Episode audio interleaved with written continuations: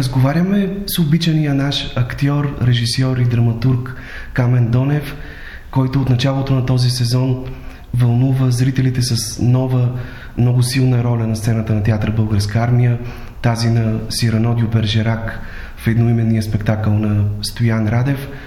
Роля, която се превърна в един много скъп, ценен подарък за неговия петдесет годишен юбилей, отпразнуван през тази година.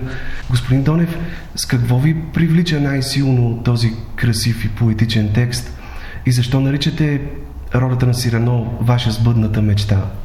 Ами, истината е, че със Стоян Радев се разбираме чудесно през годините и винаги съм подхождал с пълно доверие към неговия избор какво да работим заедно. И от друга страна, аз, както не съм в, в щата на Театъра на Българската армия, вътрешно за себе си взех решение да приемам да играя роли, които наистина ме удовлетворяват и които осмислят моя артистичен път. По тая причина, наистина през годините съм приел да играя малко неща и смятам, че така трябва да бъде относно душевната професионална хигиена на актьора. Когато Стоян ми предложи да направим Сирано де Бережак, видях, че той пак е оцелил десятката, както се казва за мен. Освен това, вътрешно винаги съм искал да изиграя такъв образ, богат, драматичен и комедиен в едно. Образ, който променя актьора, който го прави по-добър, който го облагородява, който го обогатява. От трета страна, пък и съдбата има някакъв пръст. Преди много години, когато бях абитуриент, една моя приятелка ми подари книга, пиесата Сирано де Бережак на френски, с посвещение да изиграя някой ден тази роля. И наистина това се случи. Скоро тя дойде да гледа спектакъл и беше много щастлива. Беше забравила за този подарък, аз си го припомних. Та така около тази роля. Тя някакси, като много други неща в живота ми, дойде на точното място, в точното време. С какво ви е близък Сирано? Може ли да се каже, че това е един от случаите в вашата актьорска кариера, когато има почти пълно припокриване между образа, който играете на сцената, и вас самия, особено в духовен план? Да, може да се каже, че е така. Защото докато учех текста и докато го изричах, много не прозвучи глуповато, но аз наистина все едно бях измислил аз тези думи, защото моята непримиримост към много неща в обществото ми е давала сила, енергия да продължавам напред. Моето недоволство, моето възмущение по много въпроси. И именно поради тази причина, може би, до някъде имам така изградено мнение, за мен се е изградило, че съм труден човек, темерут, което не е така всъщност. Просто аз много неща не харесвам, но не защото го правя нарочно и защото искам да се заяждам с някой или да се правя на някакъв по-специален човек, а просто защото не харесвам и никому не натрапвам това. По тази причина и рядко ходя и на театър, тъй като после не мога да скрия своето мнение и колегите виждат това. Някои го приемат, други им е трудно. Темата е голяма, темата за недоволството и за нехаресването, а в Сирано това го има много силно изразено. Той е бунтар. Той не приема много неща, бори се срещу тях, много е спонтанен, много е истински. И така, затова ми пасна този образ. Вие също като него сте честен, прям човек, човек, който не се страхува да казва това, което мисли. Печелите ли си често врагове заради тази своя откровенност, подобно на Сирано? Да, разбира се, постоянно. И, и това ми харесва, защото много е особено чувството, когато кажеш на някой, че не си съгласен с нещо, когато, когато видиш, че това, което правиш, сърцето ти е доволно от това и, и не си предател спрямо себе си. Така че врагове може би е силна дума, но пък до някъде да, може би това са някакъв вид врагове, защото враг е силна дума, но честно казано от позицията на моята възраст не мога да кажа вече, че съм млад, не съм и стар. На тая възраст, петдесет години, аз смятам, че човек най-силно трябва да е отстоява себе си, да е прям, искрен, дори това да му струва някои неща. Трудно ли е да срещнеш човек като Сирано в днешно време? Смел, с чисти помисли, честен, да говори това, което му е на сърце. Живеят ли сред нас такива хора днес? Ами, те живеят, но истината е, че те не са атрактивни и не са обичани от медиите, защото, защото тези хора не са удобни. Особено когато това касае политическия живот, социалния живот, културния, когато правиш нещо, което или говориш неща, които са против общоприетото, и аз мразя думата статукво, но знаем, че хората се крият винаги в стадото. Там е най-удобно, най-уютно и защитено, когато си между другите. И на тези хора не се гледа добре. Обикновено обществото слага клеймо на такива хора като един вид вироглави хора, опърничави, хора, които се държат навъпреки, скандалджии или някакси много рядко признават на някой, че има право да говори и да се държи така, че има право да е недоволен. Аз виждам в недоволството градивен елемент, не виждам каприз, защото много лесно би могло да се обърне, нали, да се отсвети в тия багри на каприза, на претенцията, нали. Ма какво иска той сега, ама защо той се е така, защо е наопаки. Така че е въпрос на, на гледна точка, било то субективна или обективна. Вие сте един от малкото хора, които като истински мисионери продължават да се занимават с чувствителните, с красивите неща в живота. Защо живеем като че ли в един свят, в който стойностите са подменени? Оценява се фалшивото, а истинското стои в сянка и не смее да се покаже на преден план. Сякаш хората все повече се срамуват да бъдат разчувствани. Хората обичат да живеят в лъжа. Лъжата ги успокоява. Лъжата няма нужда от борба. Много от хората предпочитат лицемерието, защото това им осигурява комфорт и спокойствие. Много по-лесно е да излъжеш някого и да продължиш, отколкото да му кажеш истината, защото казвайки истината, ти влизаш в битка. А пък другия начин на живот е спокойният живот, но не в хубавия смисъл на думата. Когато си обръщаш главата настрани, когато премълчаваш, когато казваш едно, мислиш друго, всичко това е в името на твоето спокойствие, в кавички, което не води до нищо добро. Знаем колко е тежко да кажеш на близък човек, че греши, например. Също така е трудно да си признаеш, че грешиш. И примерите в това отношение са много.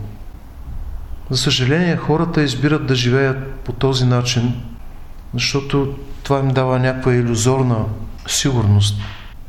Особено при политиците. Аз не съм чул до сега някой политик да си признае, че е сгрешил или да е помолил за прошка. Може би единствено във вашия филм "Уют" ставаме свидетели на това как политик моли за прошка обикновените хора. Ами, това е много дълбока тема, прошката.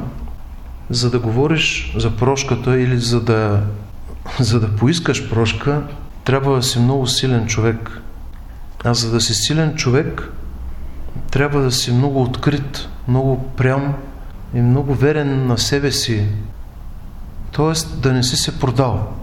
Говоря в преносния смисъл на думата.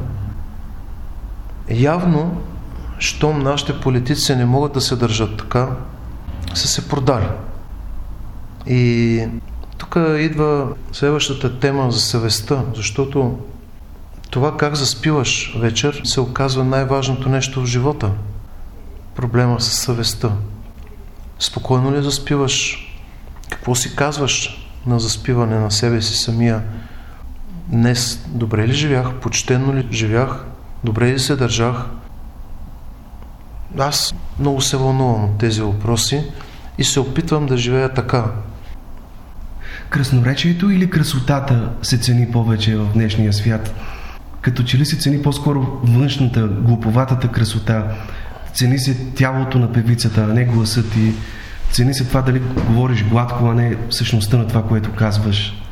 Ами, въпросът е хубав и интересен, тъй като различните хора ценят различни неща. Не можем да обобщим. Някои хора мислят правилно, други мислят неправилно. Въпросът е, че тези, които мислят неправилно, не търпят и въобще не допускат, че това е така. Тоест, те са си прави за себе си. И тук има един много тънък момент, че ти нищо не можеш да им кажеш, защото все пак това е техен избор. Обаче идва един друг много интересен момент, че тези хора формират мнението да. И определят пътя или на своите деца, или на други хора. И тогава вече става страшно, защото ако да речем погледнем българския така наречен поп-фолк, който дойде с промените в България, ние вече берем плодовете на тази гнусотия, защото видяхме едно-две поколения, които са променени от това. И то продължава да работи. Ние видяхме обърната ценностна система, криво разбиране за красота, за естетика, криво разбиране за успеваемост, за музика, за радост, за забавление. Нали? Виждаме една изродена култура и едно изродено множество от хора, които се радват на простотии. И ето пример как едно нещо мултиплицирано и легализирано в много широк мащаб може да доведе до, до упадък на една нация. От друга страна си казваш, да, ето, ние живеем в свободно време, демокрация, всеки може да прави това, което желае. Тогава вече става сложно, тъй като няма органи, които да забранят или които да се грижат за чистотата на на медийното пространство и въобще на духовното пространство. Тогава идва въпроса как да решим проблема.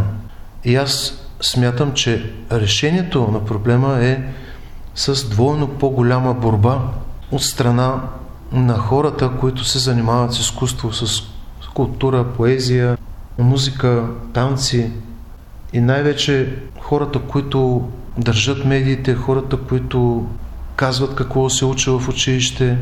Т.е. децата трябва да бъдат тласкани колкото се може по-сериозно и по другия път, да бъдат предпазвани от простотията.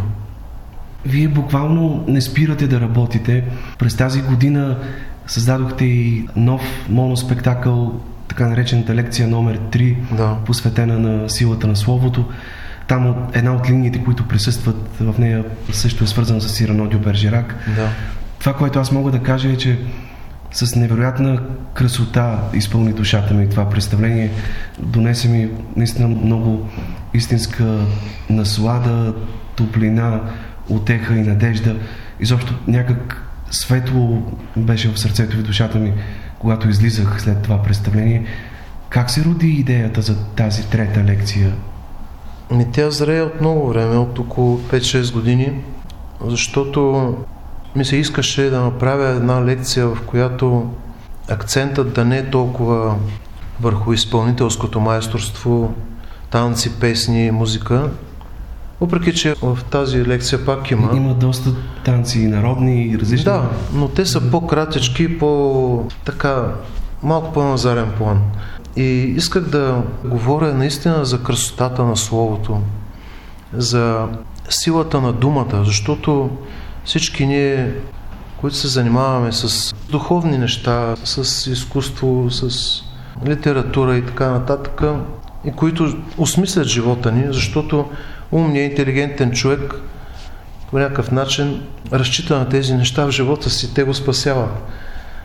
И аз няма да е прекалено, ако кажа, че дължах на словото това представление.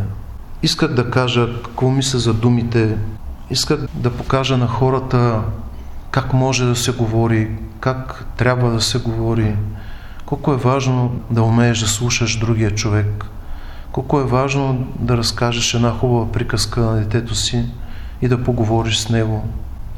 Защото каквото и да говорим, да, музиката е прекрасно изкуство, киното, театъра, танца, но няма нищо, което може да се сравни с словото, тъй като то издига човешкото на пиедестал. Словото ни прави хора. Не случайно словото решава проблемите. То е способствало да бъдат избегнати войни, то е способствало човека да върви напред в своята еволюция, да се развива архитектура, наука и така нататък.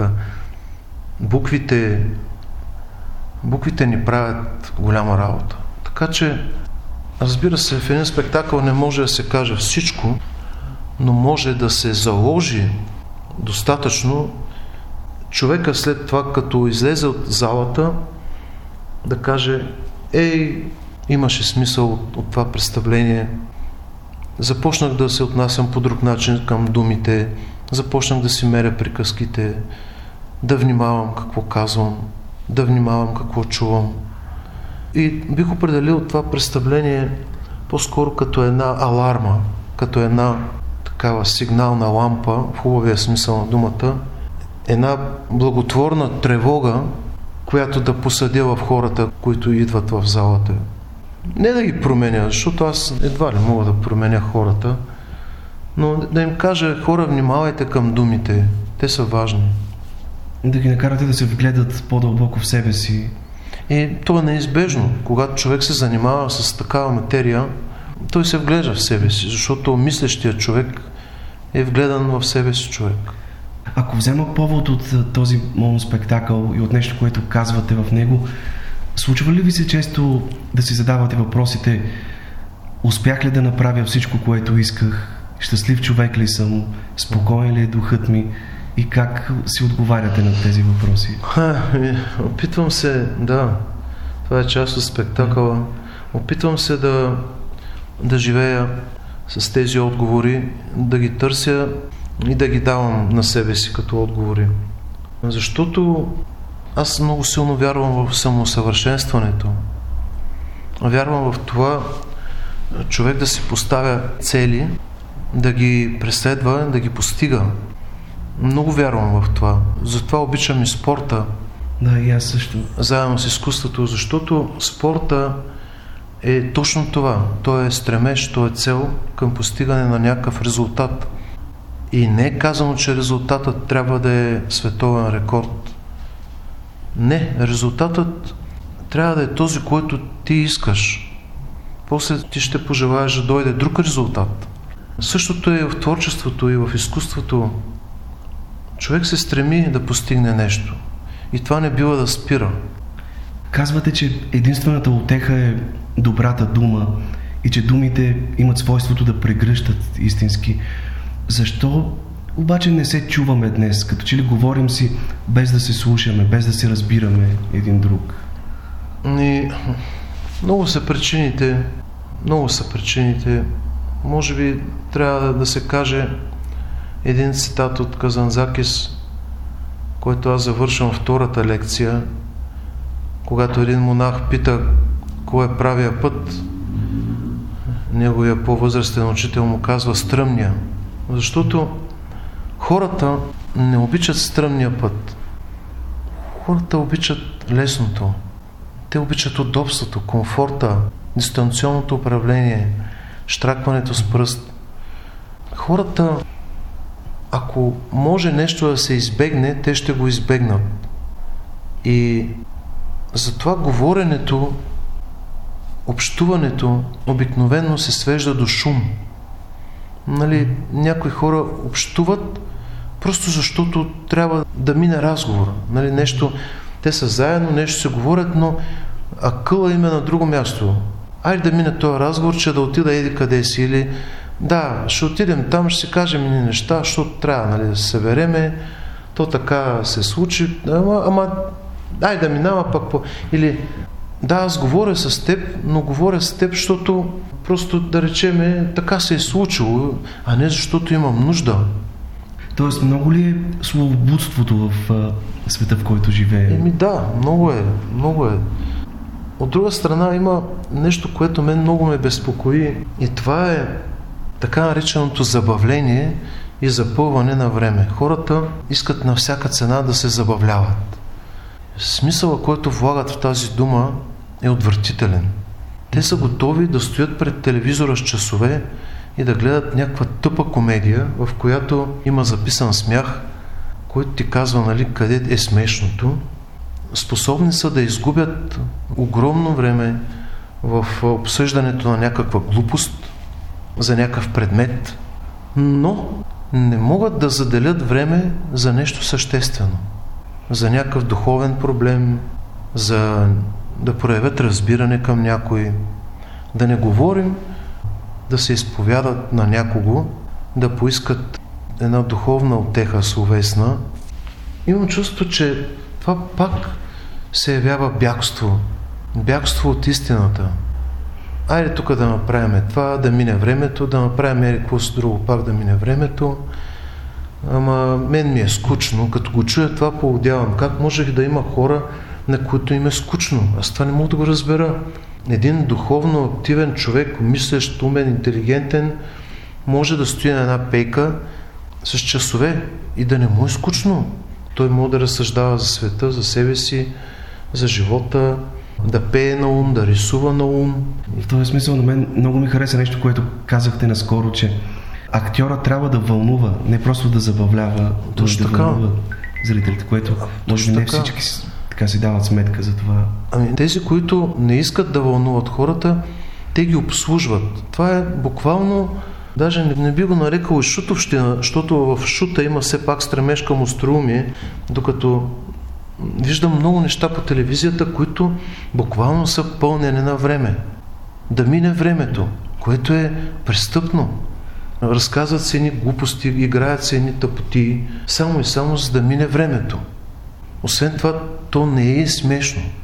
Нали? Светят едни табели, които казват, че е смешно, или аплауз, на който пише аплауз, хората в залата пляскат.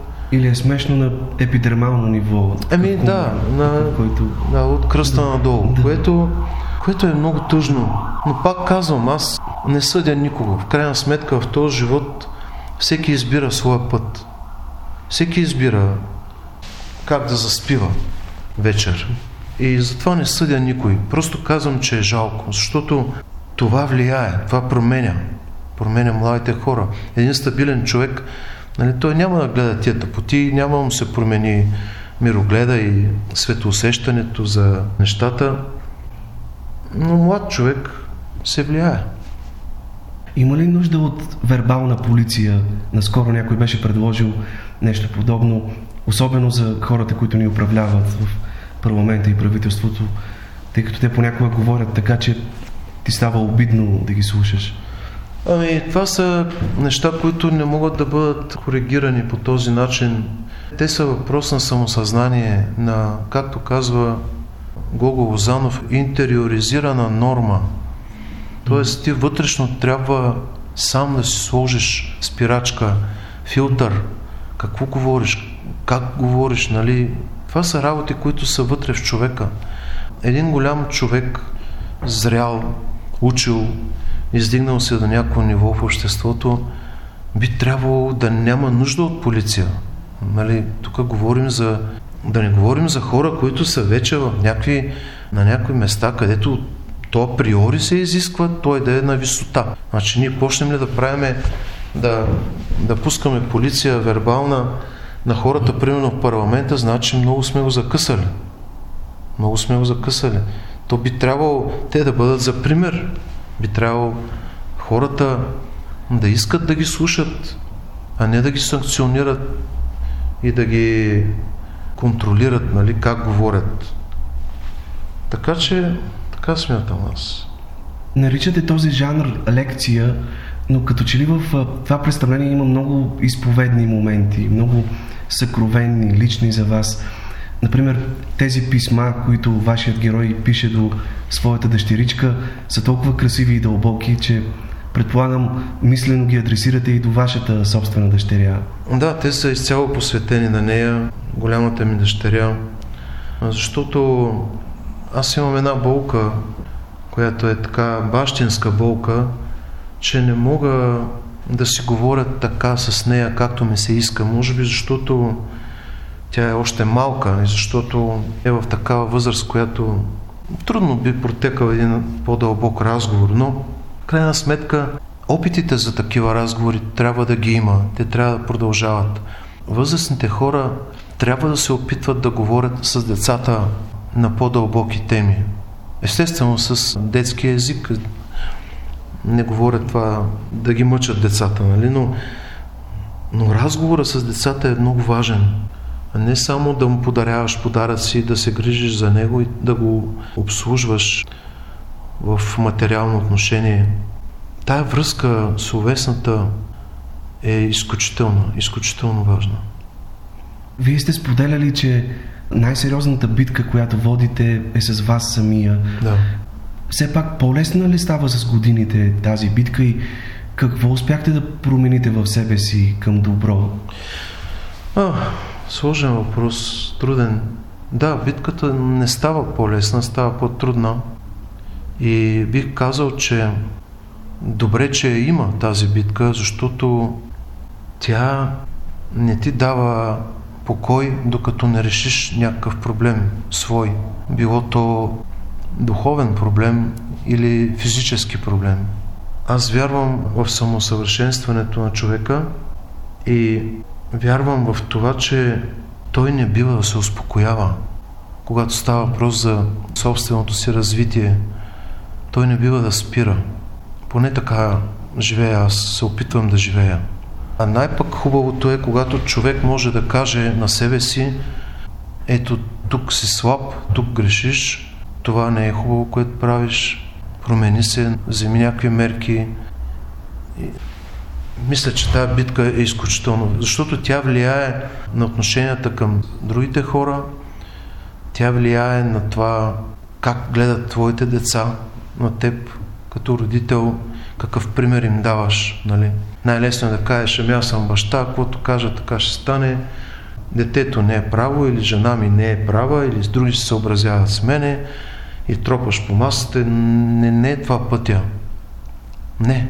Човек трябва да е реалист и да бъде много наясно със себе си какво представлява. Да се погледне в едно духовно огледало. И, да, и в физическо огледало, но, но и в духовно огледало. И да види къде греши. Гневен ли е? Злопаметен ли е? Прибързан ли е? Избухлив ли е? И да каже: трябва да го поправя това, трябва да се променя. Така мисля. Как се поддържа чувството за хумор в едни такива никак не лесни времена, в които живеем? Вие как успявате да го правите? Ами, чувството за хумор се развива, първо. Второ, немаловажно, даже бих казал, че най-важно, човек се ражда с него. Това е едно от нещата, с които човек се ражда. Ти не можеш да придобиеш чувство за хумор. Няма как. Тъй както и не можеш да се научиш да пееш, ако по природа нямаш тази дарба. Няма как да стане. Но чувството за хумор се развива и то е пряко свързано с интелигентността, с житейския опит.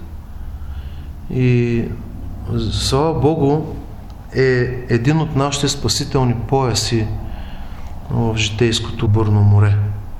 Знаем от опит, знаем от историята колко неща са погледнати, които така са минали през чувство за хумор, са били понесени по-леко. Да. Да. И това е важно. Защото живота е труден. За един е труден в едно отношение, за друг в друго. Трябва да има чувство за хумор. Когато има усмивка, наистина става по-леко. Вашите спектакли се радват на огромен зрителски интерес. Дори и сега в пандемията билетите свършват буквално за часове. Как си обяснявате този феномен? С какво най-вече представленията ви докосват и вълнуват душевността на българите? До някъде го отдавам на това, че винаги искам да бъда истински на сцената и да развълнувам хората. Аз, моето верую за театъра, аз съм привърженик на бедния театър, така наречен беден театър. На сцената да няма почти нищо, освен актьорите. И връзката с публиката, това е моето верую за театъра. Вълнението, истинността, връзката с публиката. Да мога да развълнувам тези, които са долу. Мразя, смея да кажа тази дума, въпреки че не е хубаво да я казвам, но аз мразя лъжата в театъра. Мразя прекалената екстравагантност, преднамерената сценография, излишно натрупания костюм, богат, визиите в театъра.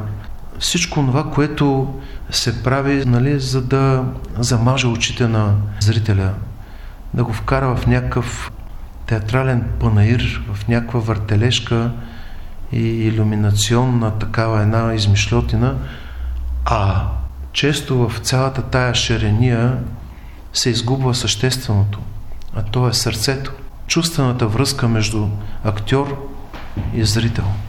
И е впечатляващо как вие буквално се раздавате до край на сцената.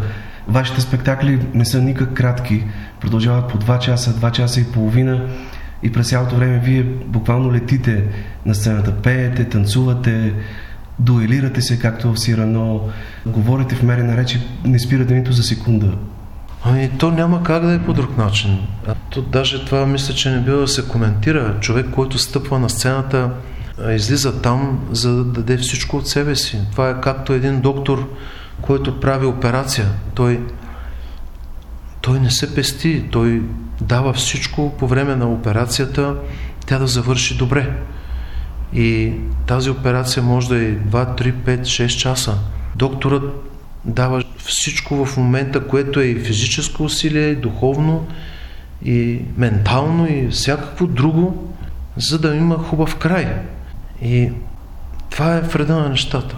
Аз правя това, което правят много колеги в България и по света и съм щастлив от това. Понеже във вашите спектакли ви занимава много сериозно проблемът за нашата народопсихология, имате ли наблюдения как се отразява тази пандемия и икономическите и социални трусове, свързани с нея, върху душевността на българите? Дали по някакъв начин те обогатяват нашата народопсихология или я променят в негативен план? Ами двете. Да, такива неща действат разнопосочно, слава Богу. Но това, което не ми харесва е, че хората, вместо да се хванат един за друг, да си помагат, те се настроиха един срещу друг. Това е изключително характерно за българина и често срещано явление – разединението. На всяка цена някой да е навъпреки, някой все нещо да не му харесва, все да е на контра, все знаят повече. Липсата на доверие, липсата на уважение, омаловажаването. Много, много, много са аспектите на този проблем. И той не е, той не е от вчера, не е от идването на пандемията. Това е наш проблем, бих казал, от векове, може би. Ние сме нация, която е на единаци. Всеки си върви по своя път и... Глутница от единаци, както може да... Да, и е много чувствителен на тема свобода, особено пък сега, когато живеем демокрация, нали? Това да настъпиш някой по мазова или нещо да стане дума за предимство или за навлизане в чужда територия, хората ще се изтрепят за нищо. Просто погрешно разбиране за свобода, погрешно разбиране за успеваемост и за прогрес. И, смея да кажа, с голяма болка, с голяма болка, че много голям процент от българите влизат в църква, палят свещи, но не изповядват и не живеят според християнските добродетели. Много ми е тъжно от това. Защото какво от това, че си сложил хубава коледна трапеза и си запалил свещ, какво от това, че ходиш на църква, след като в ежедневието си ти се държиш по съвсем различен начин. Ти обиждаш хората, не даваш предимство, не си състрадателен, неуважителен си, с лека ръка слагаш етикети, квалификации и така нататък, и така нататък. Тоест, добродетелите, пак, няк... им, пак има някаква игра, пак има някакво лицемерие. Добродетелите стоят някъде там, затворени, и ние не ги ползваме. Как да кажа, точно като нещо хубаво, което човек го държи в кутийка, или някаква хубава дреха, която той не носи, а стои в гардероба. Много е жалко това. Ето, и от вашите думи се усеща, че и вие, подобно на Сирано, продължавате да водите тази битка срещу легионите на лъжата, компромиса, парата, подлостта и глупостта. Да. Накрая, има ли някакъв нов проект, по който работите в момента? Предстои ли нещо ново, което да предложите на зрителите през новата година? Ами, аз започнах, сега подготвям като продуцент един албум музикален на момиче, с което работя от години. Тя се казва Александра Борисова и е невероятна певица, народна певица, с много интересно усещане към музиката, малко през джаза я пречупва, и подготвям нейн албум, солов албум, първия в кариерата ѝ. Реших да ѝ помогна, искам българите да чуят за нея, и не само, разбира се, в България. Това смятам, живота и здраве да, да осъществя. Иначе обмислям един мой сценарий, така, не знам как да, да подходя или какво да правя. За филм, да, но много е трудно, тъй като финансите за филм са много големи, да. И просто не виждам кога скоро нещо ще се случи в тая посока. Но това е за сега. Аз ви пожелавам на добър час на всички проекти, които подготвяте, и благодаря за светлината и надеждата, която носите на зрителите с всичко, което правите. И аз благодаря. Радвам се, ако помагам.